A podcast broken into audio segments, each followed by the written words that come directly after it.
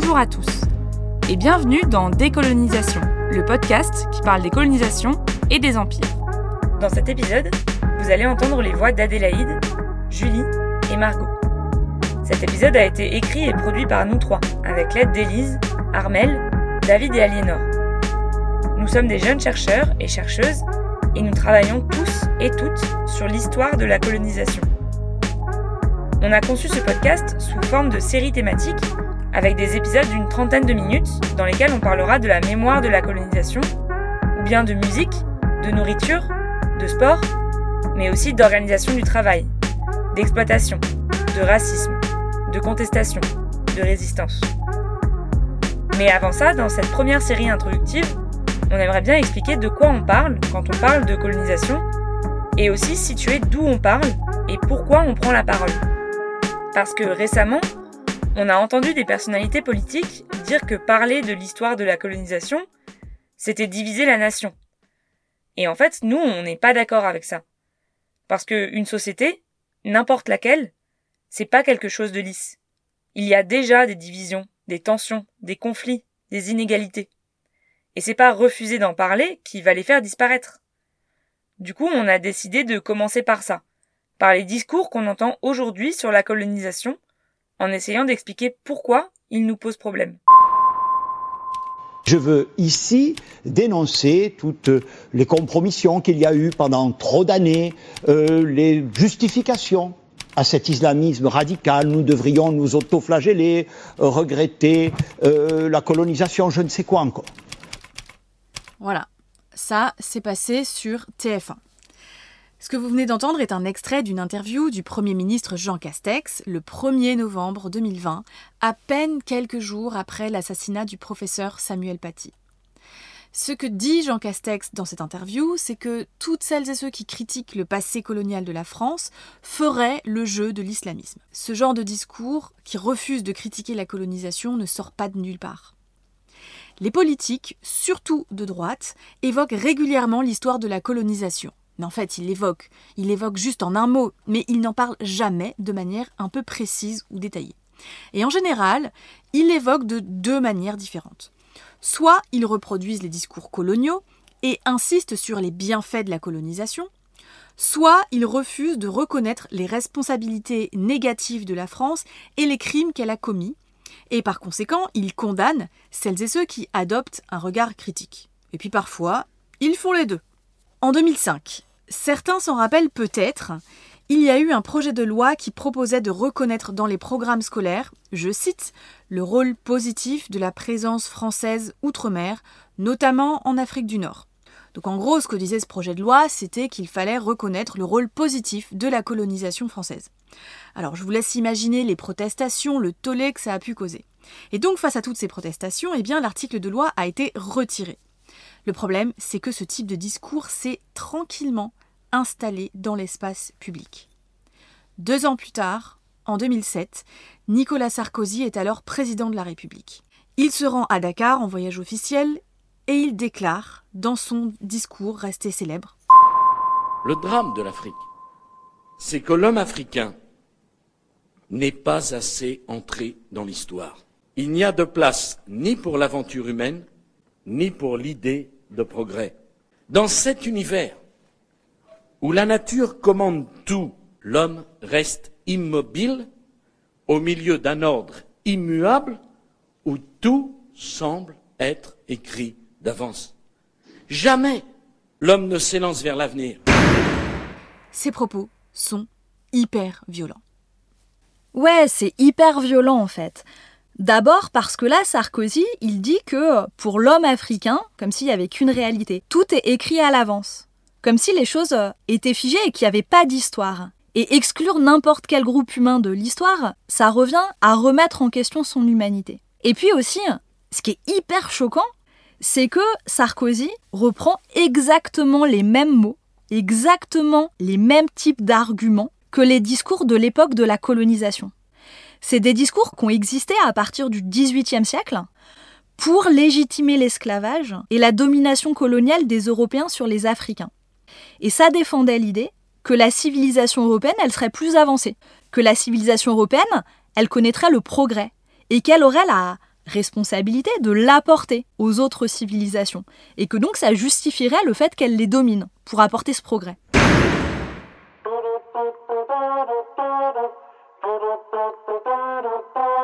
Je leur réponds que je suis né ici, quand ils me disent qu'ils me veulent là-bas. Mais bon, je sais bien qu'ici, je serais aimé comme là-bas. Parfois, je voudrais vivre là-bas. Peut-être je mourrais pas ici. Enterrez-moi dans du béton là-bas ou dans un champ de coton ici. J'apprécie le confort ici, comme le tourisme là-bas. Ma mère venue ici, récupérer ses richesses de là-bas. La reine Sissi se balade ici avec les bijoux de là-bas. La reine Saba n'a plus rien là-bas. On sait tous pourquoi ici. Les partis politiques d'ici s'appuient sur les PIB de là-bas. La colonisation, y a qu'ici qu'on croit qu'elle n'existe plus là-bas. Les journaux font tout ici pour qu'on sache rien de ce qui se passe là-bas. Si un génocide là-bas, c'est la Coupe du Monde ici. Aujourd'hui, il y a des politiques qui tiennent des discours qui sont les mêmes que ceux de l'époque coloniale et qui en plus rejettent les travaux de chercheurs ou de chercheuses qui étudient toutes les facettes de la colonisation. Et ils ne disent pas juste que ces travaux, bon bah ils ne sont pas d'accord avec eux. Ils disent que ces travaux sont dangereux et qu'il faudrait les interdire. Je pense surtout aux complicités intellectuelles du terrorisme. C'est à ce point, c'est ce point-là que je souhaite souligner en ce moment, c'est qu'on a été notre société a été beaucoup trop perméable à des courants de pensée, à des. Euh, à Qui, par exemple Des milieux intellectuels, des milieux universitaires Citons-les. Oui, bien sûr, on peut les citer. Ce qu'on appelle communément euh, l'islamo-gauchisme fait des ravages. Il fait des ravages euh, à l'université, il fait des ravages quand une organisation comme l'UNEF cède à, à, ce, à ce type de choses. Il fait des ravages quand dans les rangs de la France insoumise, vous avez des gens qui sont tout simplement de ce courant-là et s'affichent comme tels et donc euh, tout simplement euh, favorise une idéologie qui ensuite de loin en loin euh, mène évidemment au pire. regardez dans cette affaire, ce n'est pas un assassin, un assassin seul, c'est un assassin qui est conditionné par d'autres gens, en quelque sorte les auteurs intellectuels de cet assassinat. Moi, je pense que l'islamo-gauchisme gangrène la société dans son ensemble et que l'université n'est pas imperméable, l'université fait partie de la société. Donc là, en fait, ils accusent les universitaires de gangrène de la pensée et de complicité avec le terrorisme. Rien que ça. C'est d'autant plus inquiétant que ces accusations viennent du ministre de l'Éducation nationale, Jean-Michel Blanquer, et de la ministre de l'Enseignement supérieur et de la Recherche, Frédéric Vidal, c'est-à-dire de deux personnes dont les fonctions sont aussi de défendre la liberté du métier d'historien et d'historienne. Cette liberté, c'est celle d'étudier, d'interroger et de proposer un examen scientifique et critique de faits historiques en dehors, mais complètement en dehors de toute intervention du pouvoir politique. Là, au contraire, Blanquer et Vidal cherchent à nuire à cette liberté. Par exemple, en annonçant la mise en place d'une commission d'enquête sur le prétendu islamo-gauchisme. Ce mot islamo-gauchisme avance qu'il existerait un courant de pensée et une connivence entre la gauche et les islamistes. Ça ne correspond à aucune réalité politique ou intellectuelle ou scientifique, comme l'a par exemple rappelé le CNRS, qui est le principal centre public de recherche. On vous met le communiqué du CNRS et des ressources sur cette expression sur la page du podcast. En gros, le terme islamo-gauchisme est une invention de l'extrême droite sur le modèle du terme judéo-bolchevisme qui avait été utilisé comme arme politique dans les années 1920 et 1930. Et le gouvernement d'Emmanuel Macron le banalise dangereusement. Voilà, c'est ça l'ambiance. La position du gouvernement est quand même assez ambiguë. Parce que d'un côté, il y a ces ministres qui disent publiquement qu'il n'est pas souhaitable de regarder en face le passé colonial. Et puis d'un autre côté, le président de la République, Emmanuel Macron, s'affiche comme le chef de l'État qui pourrait réconcilier la France et l'Algérie sur la question du passé colonial. Il l'a fait dès sa campagne présidentielle en fait. En 2017, il était en voyage à Alger et à ce moment-là, il n'a pas hésité à qualifier la colonisation de crime contre l'humanité. Et une fois président, il a reconnu au nom de la France la responsabilité du gouvernement français dans la torture et dans l'assassinat de deux hommes, Maurice Audin et Ali Boumengel. Maurice Audin, c'était un mathématicien français qui travaillait à l'université d'Alger. Il était militant communiste et il euh, militait en faveur de l'indépendance de l'Algérie. Il a été arrêté par l'armée française le 11 juin 1957 et il disparaît suite à cette arrestation. Son corps n'a jamais été retrouvé. Il avait 25 ans. Sa famille s'est battue depuis tout ce temps avec des historiens pour obtenir la vérité et pour que l'État français reconnaisse sa responsabilité dans cette disparition. Et l'État français a presque toujours nié sa responsabilité, y compris après les aveux du général Ossarès qui avait commandé cet assassinat. L'autre homme pour lequel l'État français a reconnu sa responsabilité est l'avocat algérien Ali Boumengel. Il était membre du Front de libération nationale, qui était le parti indépendantiste algérien. Il a été arrêté le 9 février 1957, et puis torturé, et puis jeté du sixième étage du bâtiment où on le torturait, le 23 mars 1957. Il avait 36 ans. Et cet assassinat a été maquillé en suicide par l'armée. Alors, la reconnaissance de ces deux assassinats par Emmanuel Macron est symboliquement forte. Mais en fait, elle reste un cas exceptionnel. Par exemple pour Maurice Audin, comme l'explique très bien son fils, Pierre Audin. C'est un décret présidentiel qui admet le rôle du gouvernement français. Qu'est-ce que ça veut dire ça? Le fait que ce soit un décret présidentiel. Ça veut dire deux choses. Déjà, que ça n'est pas une décision qui émane collectivement de, euh, je sais pas, la, la nation française, puisque c'est un mot qui leur est cher, ou de nos institutions représentatives, ou du corps législatif. Non, ça n'émane que d'une seule personne, le président de la République. Et puis ensuite, ça veut dire que cette reconnaissance ne s'applique qu'à un seul cas, celui de Maurice Audin. Pourtant, les disparus de la guerre d'Algérie sont des milliers et on ne connaîtra jamais leur chiffre exact.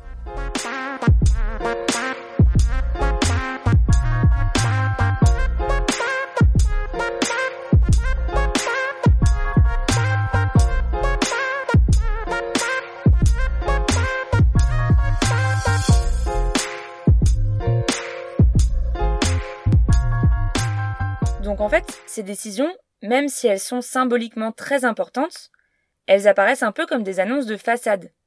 Surtout qu'à côté de ça, le gouvernement a pris des décisions qui compliquent, voire qui rendent impossible, le travail des historiennes et des historiens qui s'intéresseraient à d'autres cas que ceux de Maurice Audin et Ali Boumengel. Peut-être que vous avez entendu parler de la polémique autour des archives classifiées secret défense. En France, on peut consulter librement les archives, sauf celles qui sont classées secret défense.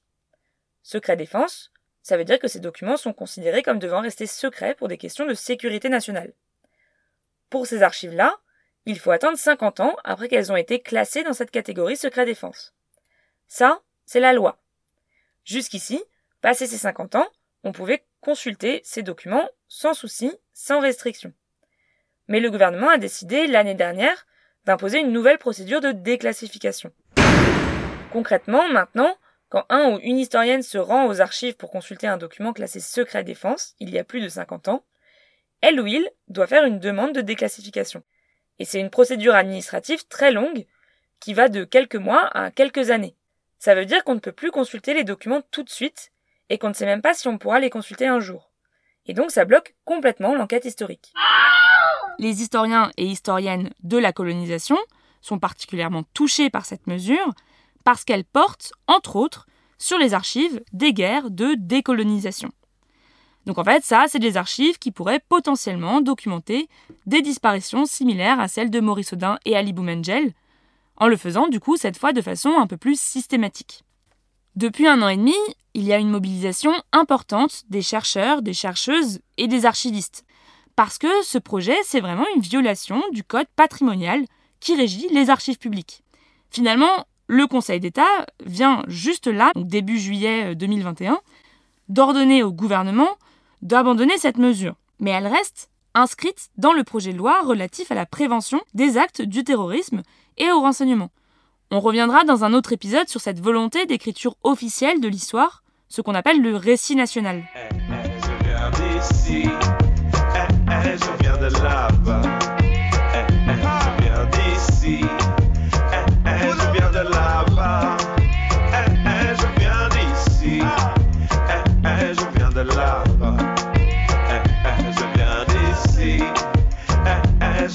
là-bas.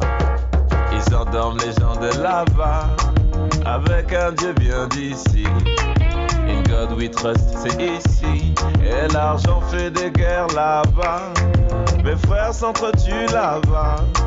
Ils font pas confiance ici. Dealer ici, soldat là-bas. Main d'œuvre ici comme là-bas. Élevage bovin, c'est ici. Élevage humain, c'est là-bas. On est des sous-hommes là-bas. Des hommes en développement ici. Le palu, le sida, c'est là-bas. Les centres de recherche ici. La malnutrition, c'est là-bas. La surconsommation ici. Les dictatures de là-bas font les démocraties d'ici. On me là-bas, j'exhibe mes papiers bien d'ici. Pédigré, immigré ici. Prince dénigré là-bas. Pour pas me perdre ici, je chantais, ça résonne là-bas. Chanter, eh, eh, viens d'ici. Eh, eh, je viens de là-bas. Eh, eh, je viens d'ici. Eh, eh, je viens de là-bas.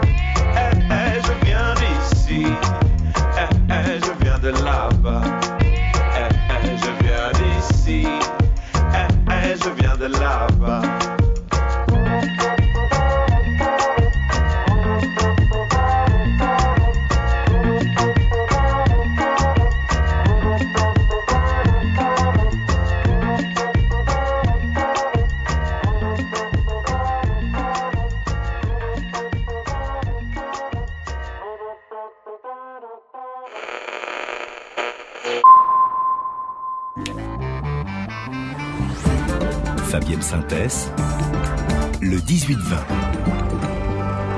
Le monde d'après de Jean-Marc Four. Jean-Marc, c'est un geste qui a valeur symbolique. Emmanuel Macron a donc euh, reconnu hier soir la responsabilité de la France dans la torture et l'assassinat de l'avocat euh, Ali Boumedjel pendant la guerre d'Algérie en 1957.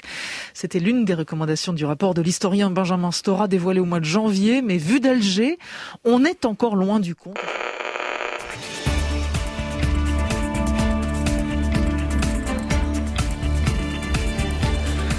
Bonjour et merci d'écouter le grand face-à-face de France Inter en direct jusqu'à 13h au sommaire de l'émission. Retour vers le passé ce samedi. Faut-il réécrire l'histoire de France? Les débats se poursuivent, ils n'en finissent pas sur la mémoire de la colonisation et de l'esclavage et sur la possibilité même d'un récit commun. On l'entend dans ces extraits d'émissions de France Inter de cette année, en mars 2021, et de l'année dernière, en juin 2020. Les médias abordent aussi la question. Et elle est souvent euh, en fait associée à différents sujets pêle-mêle au gré de l'actualité, immigration, race et le fameux islamo-gauchisme. En 2020, il y a eu deux documentaires sur les décolonisations réalisés par des historiens diffusés sur des chaînes publiques et qui ont été largement relayés et commentés par euh, des journaux ou des émissions de radio. De manière générale, la question coloniale a maintenant une place dans des médias très consultés. Ça, c'est positif. Mais ça nous pose deux problèmes.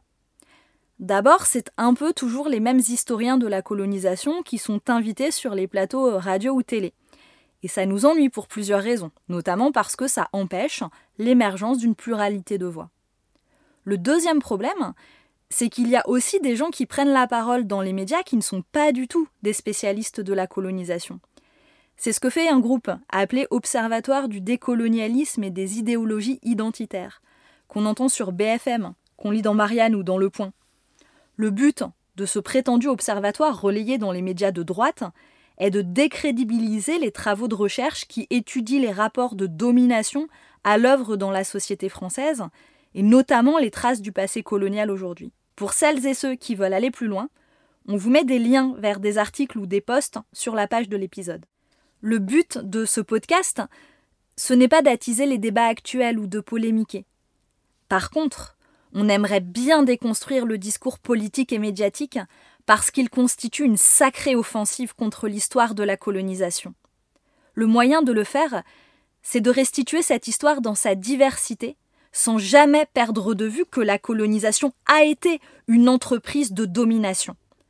Ce qu'on veut faire dans ce podcast, c'est revenir aux faits, c'est vous raconter des histoires, celles des hommes et des femmes en situation coloniale. On espère qu'en faisant ça, on pourra aider à comprendre comment et pourquoi la colonisation et la décolonisation ont en partie façonné le monde dans lequel nous vivons. En quoi la colonisation a un rapport avec le racisme aujourd'hui. En quoi elle a abouti à la stigmatisation des descendants et descendantes de colonisés, avec la négation de leur mémoire et avec la négation de la souffrance de celles et ceux qui ont subi la colonisation. Le but, c'est aussi de faire entendre une pluralité de voix de personnes travaillant sur la colonisation. Comme on l'a dit au début du podcast, nous sommes un groupe de jeunes chercheurs et chercheuses spécialistes de l'histoire de la colonisation. Nous avons entre 25 et 35 ans, nous sommes en doctorat, ça veut dire qu'on prépare des thèses, ou alors on est déjà docteur, mais depuis peu, c'est-à-dire qu'on a fini nos thèses il n'y a pas longtemps. Nous sommes des femmes et des hommes, et surtout des femmes. Pour certains et certaines d'entre nous, l'histoire coloniale peut avoir une résonance particulière, familiale. Mais nous sommes majoritairement non racisés. Nous avons des statuts professionnels et des conditions de vie différentes. Certains et certaines sont installés, enseignantes et enseignants au collège, au lycée ou à l'université. D'autres sont dans des situations plus précaires, entre deux contrats, vendeuses ou enseignantes vacataires à la fac, par exemple. Si ces questions de conditions de vie et de travail des doctorantes et doctorants vous intéressent, l'émission Programme B y a consacré une série. Vous trouverez le lien sur la page de cet épisode. Depuis quelques années déjà, nous travaillons ensemble au sein d'un collectif, qui est devenu une association en 2021, le groupe de recherche sur les ordres coloniaux, ou GROC. Le GROC est indépendant, mais on est chacun et chacune rattachés à des universités. Au début, ce groupe est né pour compenser l'absence d'espace universitaire pour discuter des questions traitant du colonial. On le voyait aussi comme un groupe d'entraide, un espace égalitaire et bienveillant où on pouvait discuter de nos recherches, de nos idées, de nos difficultés, dans la mesure où les doctorants et les doctorantes sont particulièrement isolés. Et puis, on a eu envie de monter des projets ensemble, dont un podcast.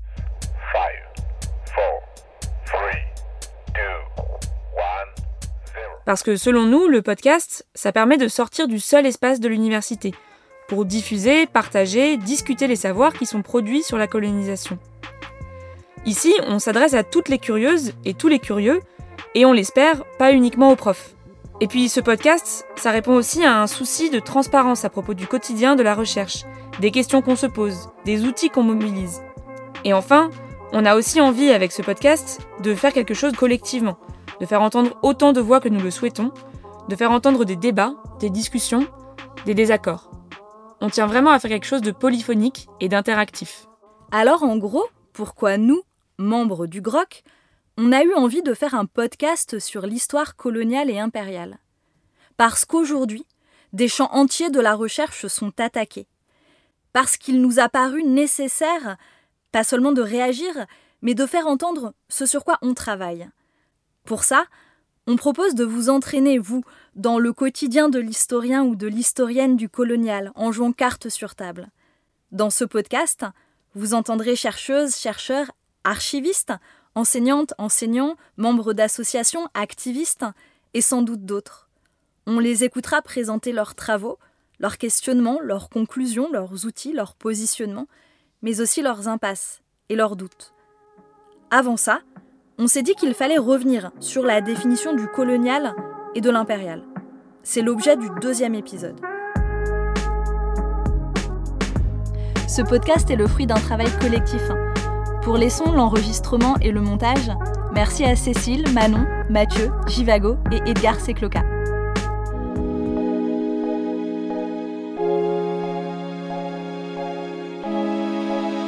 Spectre.